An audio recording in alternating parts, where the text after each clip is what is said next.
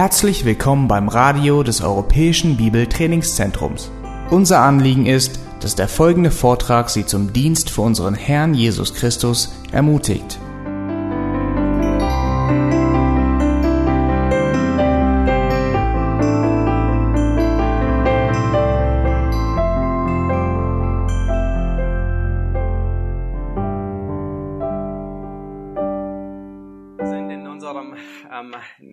Der fortlaufenden Auslegung ähm, von ersten Buch Mose bereits im 41. Kapitel angekommen. Heute werden wir uns das 41. Kapitel ansehen und äh, ihr seht schon, äh, wir gehen mit großen Schritten dem Ende entgegen. Aber bevor wir in dieses Kapitel uns hineinstürzen und uns darin versenken, möchte ich mit drei Versen aus Psalm 1 beginnen. Und die meisten von euch kennen diese Verse auswendig. In Psalm 1, Vers 1 bis 3, da heißt es, Wohl dem, der nicht wandelt nach dem Rat der Gottlosen, noch tritt auf den Weg der Sünder, noch sitzt, wo die Spötter sitzen, sondern seine Lust hat am Gesetz des Herrn und über sein Gesetz nachsinnt Tag und Nacht.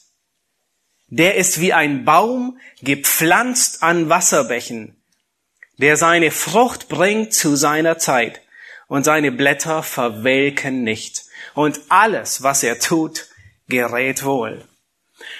Sehr, sehr lange, bevor dieser Psalm überhaupt niedergeschrieben wurde, sehen wir einen jungen Mann, auf den genau das zutrifft, was hier geschrieben steht. Ein junger Mann, der genau das praktiziert, was wir hier vorfinden. Josef er hatte nicht den ganzen Ratschluss Gottes. Er hatte nicht das Alte und das Neue Testament. Er hatte nicht 66 Bücher von 1. Mose bis Offenbarung. Aber das, was er hatte, und es war nicht viel, aber er hatte einiges, das lebte er vollkommen aus. Immer und immer wieder haben wir in den letzten Kapiteln bereits gesehen, dass Josef ein Mann war, dem alles gelang. Wenn wir daran denken an Potiphars Haus, es gelang, wenn wir daran denken, im Gefängnis, und heute werden wir uns sehen, dass sogar vor dem Pharao ihm alles gelingt. Und dieser, dieser Psalm, er sagt, alles, was er tut, gerät wohl. Nun, das bedeutet nicht zwingend, dass es ihm nur gut geht. Und das sehen wir insbesondere im Leben von Josef. Er landete für Gerechtigkeit tun im Gefängnis. Er landete für Gerechtigkeit tun in der Zisterne. Man kann Josefs Leben und Josefs Charakter in einem Wort zusammenfassen. Und wenn ihr da, darüber nachdenkt, wie könnte man Josefs Charakter zusammenfassen in einem Wort, was würdet ihr sagen? Ich würde tippen auf Gottesfurcht. Ein einziges Wort, das sein ganzes Leben zusammenfasst. Wir haben diese Gottesfurcht von Josef in Kapitel 37 gesehen, als er sich seinem Vater unterordnet und sagt, ja Vater, ich gehe zu den Brüdern, die mich nicht leiden können und ich besuche sie und ich gehe sogar die Extrameile, auch wenn ich sie nicht finde und ich gehe bis Dothan und bis Sichem. Wir haben diese Gottesfurcht in Kapitel 39 gesehen, als er sich weigert, in sexuelle Sünde zu fallen und dafür ungerechterweise im Gefängnis landete. Diese Gottesfurcht haben wir im letzten Kapitel gesehen, in Kapitel 40, als er trotzdem viel Ungerechtigkeit über seinem Leben zusammengebrochen war. Und all der Schwierigkeiten, dass er nicht in Selbstmitleid versumpfte, auch nicht in Zorn und in Rache, auch nicht in Verzweiflung, auch nicht in Missmut, auch nicht den Kopf in den Sand steckte, sondern seine Arbeit weiterhin im Kleinen treu vollendete. Und heute kommen wir zu seinem großartigen Aufstieg. Ja, Kapitel 41 ist wahrscheinlich das herausragendste Kapitel und vielleicht auch das bekannteste im Leben von Josef. Heute werden wir sehen, wie seine Gottesfurcht ihn unglaublich weise macht und wie seine Gottesfurcht ihn unglaublich treu im Großen macht. Das sind die Dinge, die wir uns heute in besonderer Weise ansehen werden. Die Treue Gottes im Kleinen haben wir schon gesehen, aber heute werden wir sehen, dass ihn diese Gottesfurcht zur Treue im Großen befähigt. Aus dieser Gottesfurcht entspringt die Treue. Nun, wenn wir die Kapitel, wenn wir uns das Leben Josefs weiter ansehen und wenn ihr ein bisschen vorspult, ja, die nächsten Kapitel, Kapitel 42, 43, 44, 45, wo er seinen Brüdern begegnet und so weiter, dann stellen wir fest, wie diese Gottesfurcht weiter ausgelebt wird im Leben von Josef. Das heißt, wenn wir an Josef denken, dann haltet im Hinterkopf, ein Wort oder vielleicht ein, ein Charaktermerkmal ist Gottesfurcht, die sich ausprägt und, und so viele Facetten annimmt in seinem Leben. Josef, er ist in vielerlei Dingen ein, ein, ein Vorbild. Er war sicherlich nicht sündlos. Und dennoch wird in dem ganzen Abschnitt keine explizite Sünde erwähnt. Es wird nirgends erwähnt, dass er ähm, irgendwie ein Ungehorsam erwähnt, wie bei Abraham, der, der gelogen hat oder der ungehorsam war und nach Ägypten zog. Es wird nirgends irgendwie ein, ein hinterlistiger Betrug, wie bei Jakob erwähnt. Es wird nicht erwähnt, wie bei Isaac, dass er ähm, log, um seine Haut zu retten. Nun, Josef, er war nicht sündlos, und doch wird bei ihm kein expliziter Ungehorsam angedeutet. Josef, er war ein junger Mann, der seinen Weg unsträflich ging, weil er sich hielt an Gottes Wort, wie Psalm 119, Vers 9 es sagt. Josef war nicht sündlos, und im Neuen Testament wird er nie mit Christus in Zusammenhang gebracht und trotzdem gibt es so viele Parallelen. Werden uns am Ende der Predigt noch einige anschauen. Arthur ähm, Pink, er hat über 110 Eigenschaften festgestellt, die er bei Josef und bei Christus gesehen hat. Nun, so viele werden wir uns am Ende der Predigt nicht ansehen. Und dennoch ist es erstaunlich. Nun, wir wollen nicht allegorisieren und, aber wir stellen fest, dass Gott häufig nach wiederkehrenden Prinzipien handelt. Und so wie in gewisser Weise Jesus der Nachkomme Abrahams ist, so wie Jesus der hohe Priester nach der Ordnung Melchisedeks ist, so wie Jesus in gewisser Weise der bessere Mose ist, der ein Haus baut, so wie Jesus in gewisser Weise ähm, David reflektiert und den Sohn Davids, werden wir auch sehen, dass viele Eigenschaften von Josef auf Christus, in Christus wiederzuspiegeln sind, weil Josef, er ist, er wird hier als der, der das Idealbild eines gottesfürchtigen Mannes, das Idealbild sogar eines Königs vorgestellt. Und deswegen ist all das in Christus in vollkommener Weise in Erfüllung gegangen. Nun, dieses Kapitel und, und diese Kapitel allgemein, die sind alle so wichtig. Vor allem für das Volk Israel sind sie wichtig. Wo befindet sich das Volk gerade, als sie diese Kapitel bekommen? Das Volk Israel befindet sich gerade aus dem, auf dem Weg ins verheißene Land Kanaan. Sie sind aus dem Schmelztiegel Ägyptens gerade entflohen. Und sie sind auf diesem elend langen Weg 40 Jahre durch die Wüste hindurch, um endlich in dem Land anzukommen, das Gott Abraham, Isaac und Jakob verheißen hat, wo die alle Fremdlinge waren. Und die große Frage der Israeliten ist, wie um alles in der Welt sind wir hier in Ägypten gelandet. Und sie erinnern sich an die Zeit, an der ihre Kinder, weil kein Junge geboren werden durfte, in den Nil geworfen wurde. Sie erinnern sich an die Zeit, an der sie ähm, die ähm, große Städte für den Pharao gebaut hatten.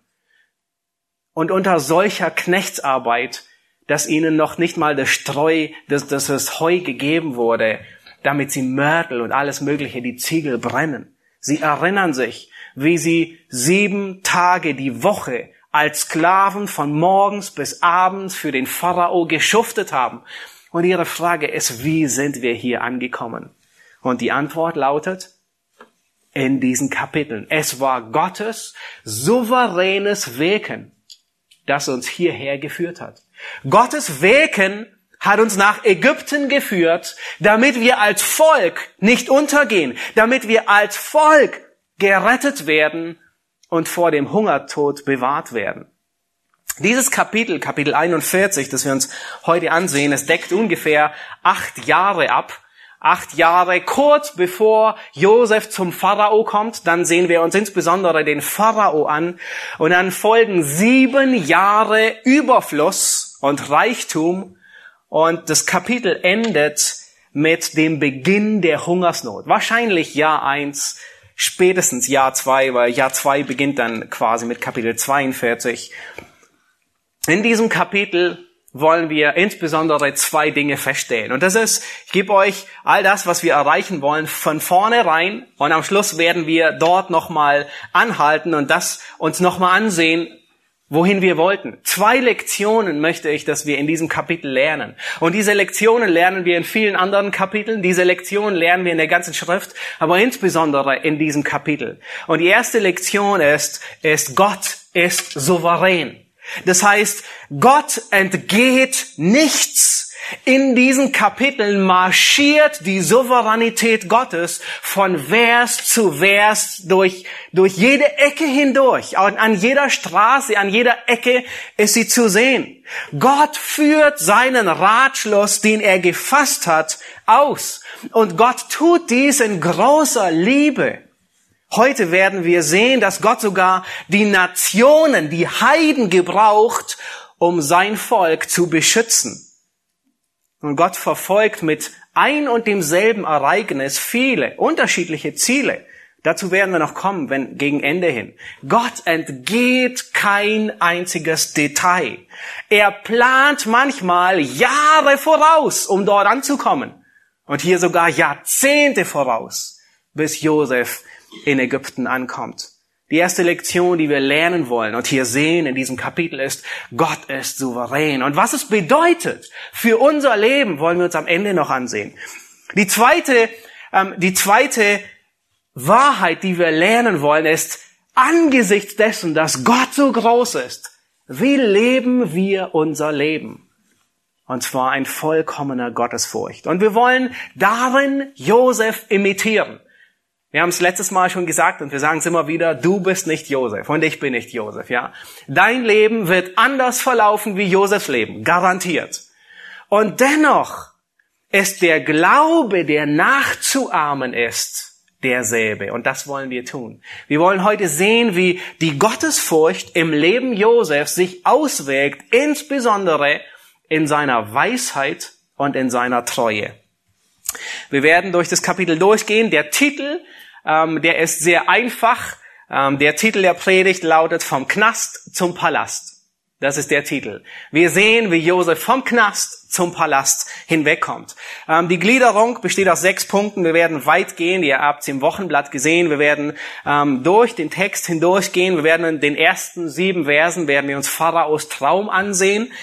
In Versen 8 bis 14 werden wir die Unfähigkeit der ägyptischen Wahrsager ansehen, diesen Traum zu deuten. Ähm, dann kommt Josefs, ähm, Josef ins Spiel und wir werden ab Vers 15 bis Vers 32 Josefs Deutung sehen, wie er den, den Traum deutet. In den Versen 33 bis 36 werden wir uns die Weisheit Josefs ansehen.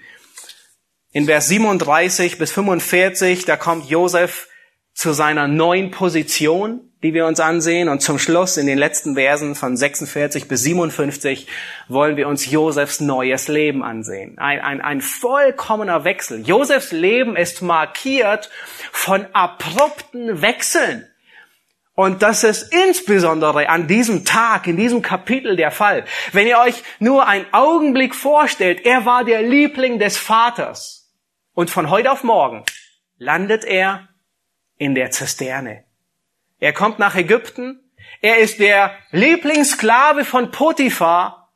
Und von einem Augenblick auf den anderen landet er im Gefängnis, wo die schlimmsten Gefangenen sind. Und heute stellen wir fest, dass sich das Blatt wendet. Er ist Sklave, er ist Gefangener. Und von einem Augenblick auf den anderen ist er der zweite Mann von ganz Ägypten der, mächtige, der mächtigste Mann der damaligen Welt. Unglaublich. Josefs Leben ist gekennzeichnet von abrupten Wechseln. In der Regel ist es bei uns nicht so schnell der Fall. Und dennoch lernen wir von ihm. Lasst uns beginnen. Schlagt bitte, wenn ihr es noch nicht getan habt, 1. Mose Kapitel 41 auf und wir fangen mit Vers 1 an, werden die ersten sieben Verse lesen und schauen uns an, was Pharao träumt. Es heißt hier, und es geschah nach zwei Jahren, da hatte der Pharao einen Traum und siehe, er stand am Nil. Und siehe, aus dem Nil stiegen sieben schöne und wohlgenährte Kühe herauf, die im Nilgras weideten. Und siehe, nach diesen stiegen sieben andere Kühe aus dem Nil herauf, von hässlicher und Gestalt und magerem Leib. Die traten neben jene Kühe am Ufer des Nils, Nils und die sieben hässlichen, mageren Kühe fraßen die sieben schönen, wohlgenährten Kühe. Da erwachte der Pharao. Nun wohlgemerkt, etwas dergleichen geht nur im Traum. Dass Kühe andere Kühe auffressen.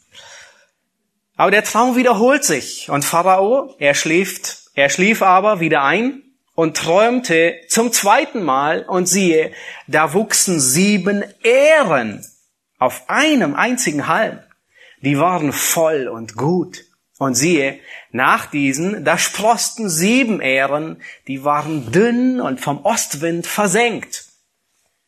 Und die sieben dünnen Ähren verschlangen die sieben schweren und vollen Ähren. Da erwachte der Pharao und siehe, es war ein Traum. Nun, die meisten von euch kennen die Deutung dieses Traums bereits aus der Kinderstunde, nicht wahr? Aber wir wollen Schritt für Schritt uns durcharbeiten. Und dieser Traum ist kein gewöhnlicher Traum, sondern dieser Traum, er ist von Gott gegeben. Und ähnlich wie Nebukadnezar später in Babylon einen Traum über die Zukunft nicht nur seines Landes, seines Volkes, seines Königreichs, sondern des ganzen Königreiches, aller Königreiche der Welt empfängt, so bekommt hier Pharao einen Traum, der für sein Land und sein Volk sehr spezifisch ist. Und Pharao war besorgt und das zu Recht, weil die drei Dinge, die er in diesem Traum sah, das waren der Inbegriff der Nahrung. Der Nil, die Kühe und die Ähren. All das, das sind, das sind Elemente, die in Ägypten der Inbegriff der Nahrung waren. Und zunächst der Nil. Nun, vielleicht erinnert ihr euch noch an Erdkunde oder wie auch immer das Fach hieß in eurer, in eurer Schulzeit. Bevor der Assuan-Staudamm in Ägypten 1970 fertiggestellt wurde, sah die Welt in Ägypten ganz anders aus wie heute. Der Nil, er wurde auch die Lebensader der Wüste genannt, weil sie Leben, weil der Nil Leben in die Wüste hineinbrachte durch das Wasser. Nun, der Nil, die Quellen des Nils, die entspringen weit hinter Sudan im, im Regenwald in Zentralafrika und Äthiopien. Und wenn die Regenzeit einbrach, dann brachte der weiße und der blaue Nil, ja, vielleicht erinnert ihr euch noch einige Details, dieser weiße und blaue Nil, er brachte große Wasserfluten und heute schätzt man so ungefähr mit 140 Millionen Tonnen fruchtbarem Vulkanschlamm nach Ägypten. Unglaublich. Das war der beste Dünger schlechthin. Er war kostenlos. Er wurde sogar aufs Feld gebracht. Und das unglaublich. Und er sorgte für unglaubliches Gedeihen. Nun, von Juli bis September trat der Nil dann in der Regenzeit über die Ufer. Der Wasserspiegel, er stieg um acht bis zehn Meter Höhe und er überflutete die ganzen Ufer des Nils, manchmal um Kilometer Breite hinweg. Diese Felder, die waren mehrere Monate überflutet und ab November wurde begonnen mit Seen. In der Regel wurde meistens Weizen und Gerste gesät dort. Und ab Februar, wenige Monate später, begann man schon zu ernten. Unglaublich schnell und unglaublich viel. Nun, der Pharao, er sah hier am Nil sieben fette Kühe und sieben hässlich magere Kühe, die verschlungen werden. Nun, das geht nur im Traum, dass, dass Kühe Kühe verschlingen. Und selbst wenn das geht, dann sehen, eigentlich sollten die Kühe fetter aussehen. Aber irgendwas ist sonderbar an diesem Traum. Und das zweite Ding, was Pharao sieht, ist nicht nur der Nil, sondern auch die Kuh. Die Kuh war in Ägypten eines der wichtigsten Tiere. Das war das Tier der großen Göttinnen, Hathor, Nut und Isis, die ägyptischen Göttinnen. Manchmal wurde der Himmel sogar als Kuh dargestellt. Und die Kuh war das wichtigste Tier im Viehanbau. Nun, wir erinnern uns später, dass äh, Jakob mit, seinen, mit seiner Schafzucht vor den Pharao kommt und äh, er sagt, nun geht nach, geht nach Goshen, ja, weil es gab keine, es gab keine Schafzucht in Ägypten. Das war den, den Ägyptern ein Gräuel, diese Schafe. Das einzige Tier, das sie, oder das, das, das geläufigste Tier, das sie anbauten und weideten, war das Rind. Und nun kommt das dritte Element in diesem Traum, nämlich die Ähren. Sieben fette Ähren auf einem Halm. Nun, da stimmt irgendetwas nicht. Nun, wer von euch nicht gerade aus der Landwirtschaft kommt, denkt, ah, da stimmt alles. Was stimmt da nicht? Nun, es ist tatsächlich nicht normal. In der Regel wächst der Weizen, hat die, die, die Weizenfrucht ähm, mehrere Halme. Aber was unüblich ist, in der Regel hat jeder Halm eine einzige Ehre. Also jeder Halm hat eine Ehre. Was unüblich ist und nicht normal ist, ist, dass ein Halm sieben Ehren hat, wie hier in dem Traum. Das ist nicht normal. Nun, Ägypten war schon immer die Kornkammer des Nahen Ostens und bis spät in die römische Zeit hinweg und darüber hinaus wurde viel Korn, Weizen und Gerste aus Ägypten exportiert. Nun, nur nebenbei, vielleicht erinnert ihr euch an Paulus, der auf einem Schiff nach Rom gebracht wurde. Wo hatte das Schiff seinen Ursprung? Apostelgeschichte 26, 27, 28, irgendwo da. Das Schiff kam aus Alexandria. Es war ein ägyptisches Frachtschiff. Und sehr wahrscheinlich war die Ladung, die sie einige Tage später über Bord schmissen, Weizen und Gerste. Ja. Ägypten war die Kornkammer des Nahen Ostens. Und der Pharao, er sieht hier diese sieben Ähren, die sieben Fetten, und dann werden sie verschlungen von sieben dünnen Ähren, die vom Ostwind versenkt waren. Nun, sehr wahrscheinlich war das einer dieser Wüstenwinde, auch die Scirocco genannt, wie das Auto tatsächlich. Aber das Auto trägt seinen Namen von dem Wind. Und es war einer dieser heißen Winde. Er war so heiß und trocken, dass man ihn manchmal beschrieb wie die heiße Luft im Backofen.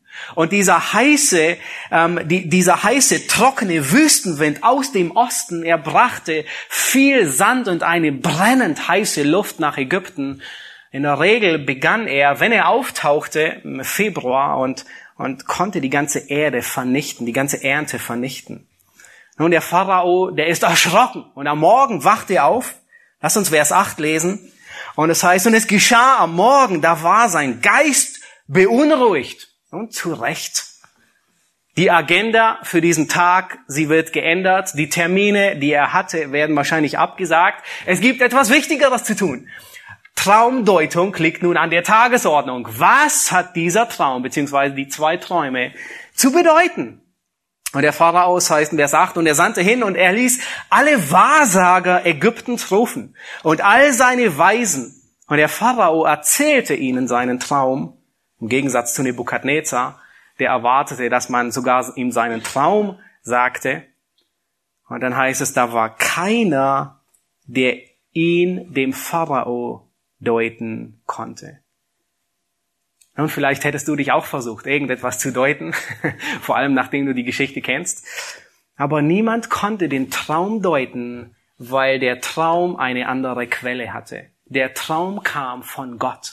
Und aus dem Grund konnte auch nur Gott die Deutung des Traumes weitergeben. Die Fähigkeit dieser Wahrsager und der Magier und, und, und der Weisen, sie kam aus der dunklen Magie. Sie waren Zauberer mit bösen Mächten. Und wenn wir 400 Jahre vorspulen, dann ist Mose genau dort, vor dem Pharao, wo er einige Zeichen und Wunder tut. Und ihr erinnert euch, die Gelehrten, die Weisen und die Magier können einige der Zeichen und Wunder imitieren. Und sie können ihre Stäbe zu Schlangen werden lassen. Mit dem Unterschied, dass ihre Schlangen von Moses Stab verschlungen werden. Das heißt, diese ganzen Gelehrten, sie waren Magier, aber ihre Quelle war im finsteren Bereich. Deswegen konnten sie den Traum nicht auslegen. Nun, sie hätten sich etwas aus den Fingern saugen können, was dieser Traum bedeutete, aber das Problem war, die Deutung des Traumes, die musste exakt sein. Nun warum?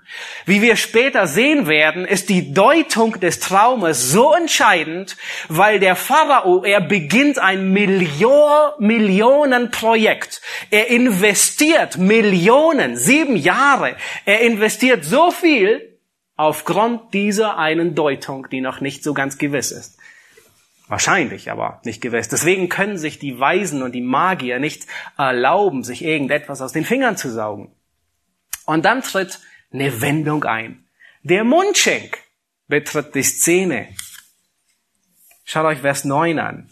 Nun, der Mundschenk, er bringt dem Pharao an diesem Morgen seinen üblichen Morgenkaffee. Nun, wahrscheinlich etwas anderes wie Kaffee, aber er kommt zum Pharao und er sieht, dass sein Gesicht an diesem Morgen betrübt ist und er erfährt von dem Traum. Und im Verlauf des Tages hört er mit, dass niemand diesen Traum deuten kann von den Wahrsagern. Und da erinnert er sich an diesen jungen Mann aus dem, Gefäng aus dem Gefängnis, an Josef. Und hier sehen wir die mächtige Hand Gottes. Der Mundschenk, er hat Josef zwei Jahre vergessen. So begann das Kapitel. Und Gott, er gebraucht sogar die Demenz dieses Mundschenks, für seine Ratschlüsse. Er gebraucht die Vergesslichkeit. In Vers 9 lesen wir, da sprach der oberste Mundschenk zum Pharao, ich erkenne mich heute, ich, ich erinnere mich heute an meine Sünde. Als der Pharao zornig war über seine Knechte hm, und mich in Haft setzte im Haus des Obersten der Leibwache, mich und den obersten Bäcker, da hatten wir in ein und derselben Nacht einen Traum, er und ich. Jeder hatte einen Traum von besonderer Bedeutung. Und dort war ein hebräischer junger Mann bei uns, ein Knecht des Obersten der Leibwache, dem erzählten wir es und er deutete unsere Träume. Jedem deutete er seinen Traum besonders. Und das ist der, Vers 13 ist der alles entscheidende Satz. Und so wie er es uns gedeutete, äh, uns deutete, so ist es gekommen. Mich hat man wieder in mein Amt eingesetzt und ihn hat man gehängt. Da sandte der Pharao hin, ließ Josef rufen und sie entließen ihn schnell aus dem Loch. Er aber ließ sich scheren, wechselte seine Kleider und ging zum Pharao hinein. Nun, Josef, er wird hier vom Pharao, dem mächtigsten Mann der damaligen Welt, gerufen.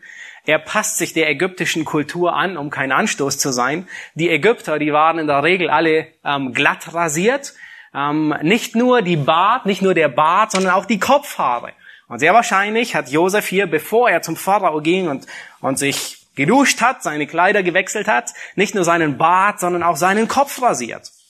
Und er tritt zum Pharao hinein. Und wir lesen ab Vers 15. Und der Pharao sprach zu Josef, ich habe einen Traum gehabt, aber es kann ihn niemand deuten. Nun habe ich über dich vernommen, dass du einen Traum zu deuten vermagst, wenn du ihn hörst.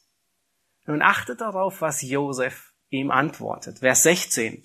Und Josef antwortete dem Pharao und sprach, das steht nicht bei mir. Gott wird verkündigen, was dem Pharao zum Wohl dient. Das ist die erste Antwort, die ersten Worte, die wir von Josef erfahren, seitdem er aus seiner ungerechten Haft entlassen wurde. Und achtet auf zwei Dinge. Erstens, er ist nicht ich zentriert, sondern er ist Gott zentriert. Er steht vor dem König endlich frei und er beginnt nicht, du weiser König Potiphar, ich bin dir so dankbar, dass du mich aus dem Gefängnis hast holen lassen. Ich wollte mit dir schon immer über zwei Menschen reden.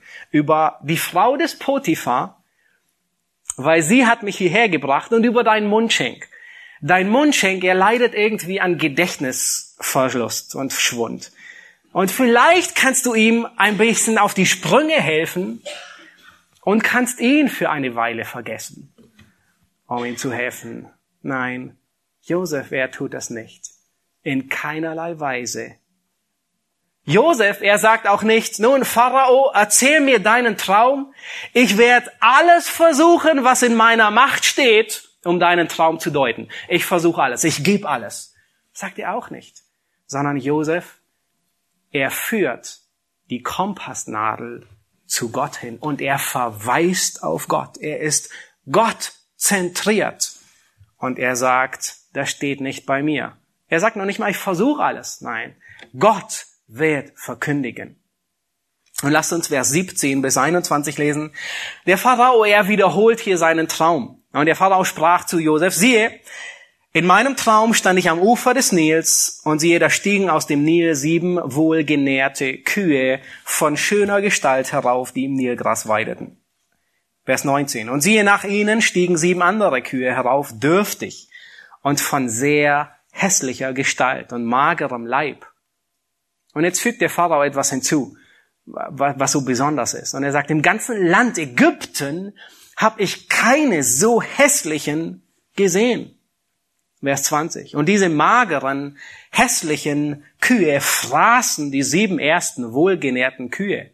Und jetzt fügt er wieder ein Detail hinzu, eine Schlussfolgerung, die er aus seinem Traum gezogen hatte und sagte, als sie aber diese verschluckt hatten, merkte man nichts davon denn sie waren so hässlich wie zuvor. Da erwachte ich. Nun, diese beiden Dinge erwähnt der Pharao besonders, weil sie so herausragend sind. Kühe fressen einander nicht auf und selbst wenn sie es tun sollten, was sie nicht tun, ist, dann müsste man es ihnen ansehen. Sie sind dicker. Aber irgendetwas ist seltsam, denn sie sind genauso schlimm, sehen sie aus, als, als wäre nie etwas geschehen. Und jetzt erzählt der Pharao den zweiten Traum. Und er sagt, Vers 22, und siehe, weiter in meinem Traum, und siehe, sieben volle und gute Ähren wuchsen auf einem einzigen Halm. Und siehe, nach ihnen sprosten sieben dürre Ähren hervor, mager und vom Ostwind versenkt. Und die mageren Ähren verschlangen die sieben guten Ähren. Und ich habe es den Wahrsagern erzählt, aber keiner kann es mir erklären. Und jetzt beginnt Josef die Träume zu deuten. Und er sagt dem Pharao nicht nur, was der Traum bedeutet, sondern er sagt dem Pharao auch den Grund, warum der Pharao zweimal etwas Ähnliches geträumt hat. In Vers 25 bis zum Schluss lesen wir, oder bis, bis Vers 32, Josef, er deutet nun hier die, die Träume. Er sagt, da sprach Josef zum Pharao, was der Pharao geträumt hat, bedeutet dasselbe. Gott hat den Pharao wissen lassen, was er tun will. Die sieben schönen Kühe sind sieben Jahre und die sieben schönen Ähren sind auch sieben Jahre. Es ist ein und derselbe Traum. Also die sieben guten Kühe und die sieben guten Ähren, die bedeuten dasselbe. Sieben Jahre. Die sieben mageren und hässlichen Kühe, die nach jenen aufkamen, sind sieben Jahre, ebenso die sieben leeren, vom Ostwind versenkten Ähren es werden sieben Hungersjahre sein. Vers 28. Darum sage ich zum Pharao, Gott hat den Pharao sehen lassen, was er tun will. Siehe, es kommen sieben Jahre, da wird großer Überfluss herrschen im ganzen Land Ägypten. Aber nach ihnen werden sieben Hungerjahre eintreten und all dieser Überfluss wird vergessen sein im Land Ägypten. Und die Hungersnot wird das Land aufzehren, so dass man nichts mehr merken wird von dem Überfluss im Land wegen der Hungersnot, die danach kommt. Denn sie wird sehr drückend sein. Dass aber der Pharao den Traum zweimal hatte, das bedeutet, dass die Sache bei Gott fest beschlossen ist und dass Gott es rasch ausführen wird. Nun, Josef, er sagt hier, er sagt dem Pharao, die Deutung sind sieben gute Jahre werden erwartet, sieben Jahre vollkommenen Überflusses. Aber diesen sieben Jahren Überfluss folgen sieben Jahre von so großer Hungersnot, dass man sich gar nicht mehr erinnert, wie es war in den sieben Jahren zuvor. Die Hungersnot, die wird so schlimm sein, dass das Volk und das Land Ägypten aufgerieben sein wird Sie wird das Land aufzehren, das heißt verschlingen. Alle Vorträge unseres Programms, Bücher, DVDs und vieles mehr können Sie bei uns unter www.ebtc-media.org erhalten.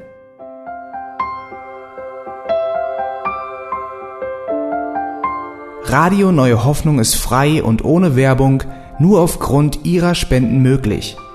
Wenn Sie weitere Informationen dazu finden möchten, wie Sie Radio Neue Hoffnung unterstützen können, besuchen Sie die Webseite www.rnh.de.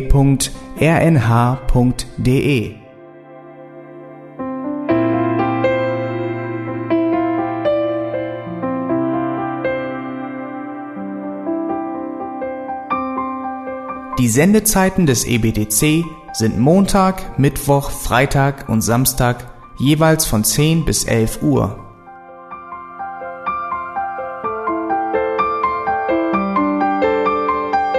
Sie finden uns im Internet unter www.auslegungspredigt.org. Eine E-Mail können Sie uns senden an radio@auslegungspredigt.org. Telefonisch erreichen Sie uns unter 0049 30 60 988 610. Unsere Postanschrift ist EBTC Havelländer Ring 40 in 12629 Berlin, Deutschland.